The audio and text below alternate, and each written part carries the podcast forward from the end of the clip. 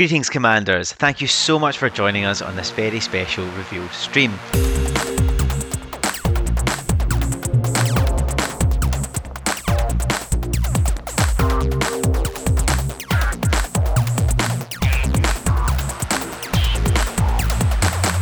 Fleet Carrier News Digest, 2nd of April 3306.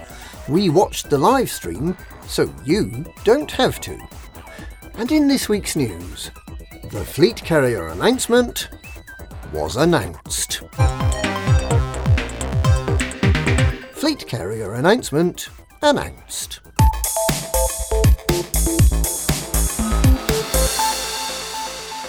Brewer Corporation tonight gave quite a lot more information about the new fleet carriers, ships that they describe as a mobile base of operations, offering services including the three R's reload, refuel, and repair.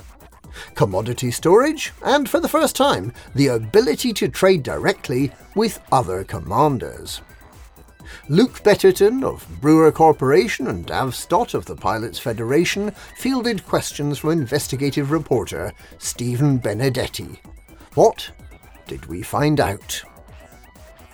The new Drake class fleet carriers can be bought at one of 12 fleet carrier vendors based in starports next to the manufacturing facility, all in industrial systems near the heart of the Empire Federation and Alliance. They are mobile docking platforms for the owner and, if they want, their friends, their squadron, or optionally, anyone at all. Commanders with notoriety can be prevented from docking. At their most basic, fleet carriers offer 25,000 tons of storage space. If you want to hoard a commodity, well, now you can. Commanders who make their money through trading can now invite other commanders to trade with them through the fleet carrier. The fleet carrier owner can list some of the stored commodities for sale, or they can list items they want, and visiting commanders can buy and sell against those for sale and wanted lists. There are two separate markets, one for legitimate goods and one for the benefit of pirates and scavengers, a secure warehouse for storing, buying, and selling stolen goods. The owner can use this trading to offset the running costs of their carrier, or even to make a profit by charging a percentage markup on all transactions.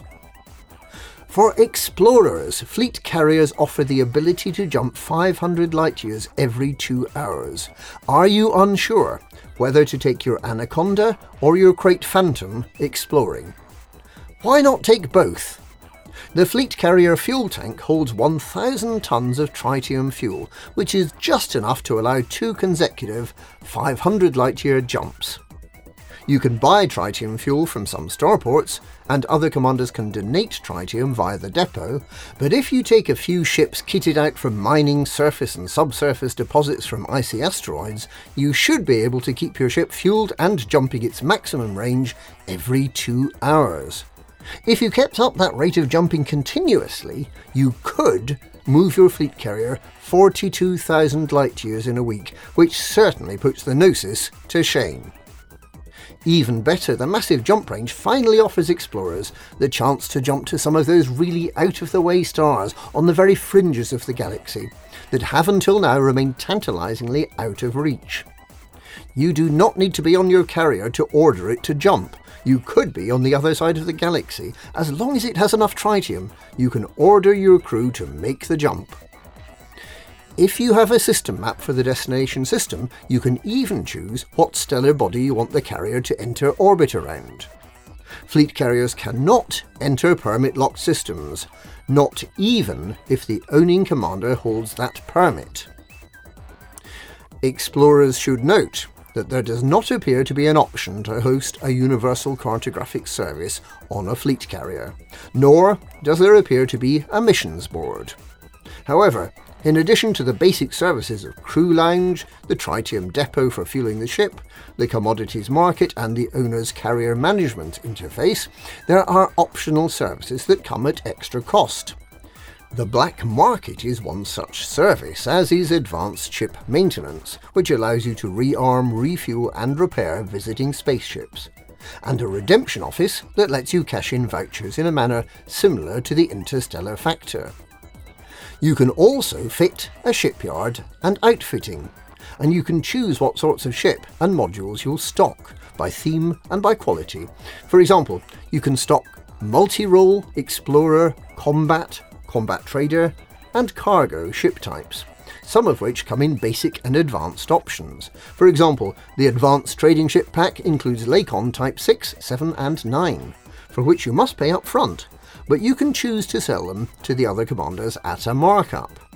The shipyard takes up a considerable chunk out of your 25,000 ton storage, so if you fit a shipyard, you're losing a lot of warehousing. If you have a shipyard and outfitting, other commanders can store their ships and modules on your fleet carrier, and they'll travel around the galaxy on your carrier. Should you ever sell your carrier, other commanders' assets will be safely moved to a nearby facility. Fleet carriers are not cheap to buy or run, starting at 5 billion credits, plus a weekly basic maintenance fee of 10 million credits, with additional costs for extra services and maintenance fees following every jump. These fees, which are paid weekly from the fleet carrier's own bank account, which the owner may need to top up from his personal account, cover the cost of running the services, the cost of crew, and the cost of putting right any wear and tear.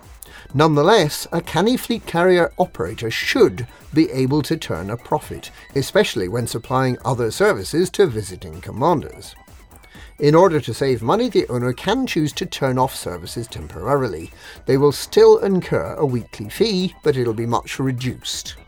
To completely remove a service, the carrier must be returned to a system with carrier maintenance facilities.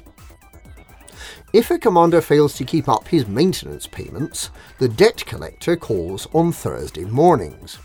If a commander is very, very behind on his payments, his ship may be sold to pay off his debts, and he will be reimbursed with the remaining funds from the sale once wear and tear has been taken into account.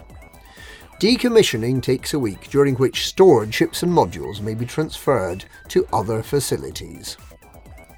If a fleet carrier is in an inhabited system, the system authorities will send patrol ships to ensure no illegal activities are taking place. If everything seems to be in order, they'll eventually learn to trust the carrier and step down the level of patrols. It's perfectly possible for a carrier to be held in high regard in the Empire, but to be public enemy number one in the Federation. Fleet carriers will not be right for every commander. They're a big commitment, and balancing the books will require work, whether the income is from charging other commanders for services or from good old fashioned mining. Even if you choose not to own one, they're about to become a common sight in the galaxy, a bit like corner shops, charging a little extra, but much more convenient. How long will it take the fuel rats and the hull seals to install repair and refuel facilities at Beagle Point? The possibilities seem endless.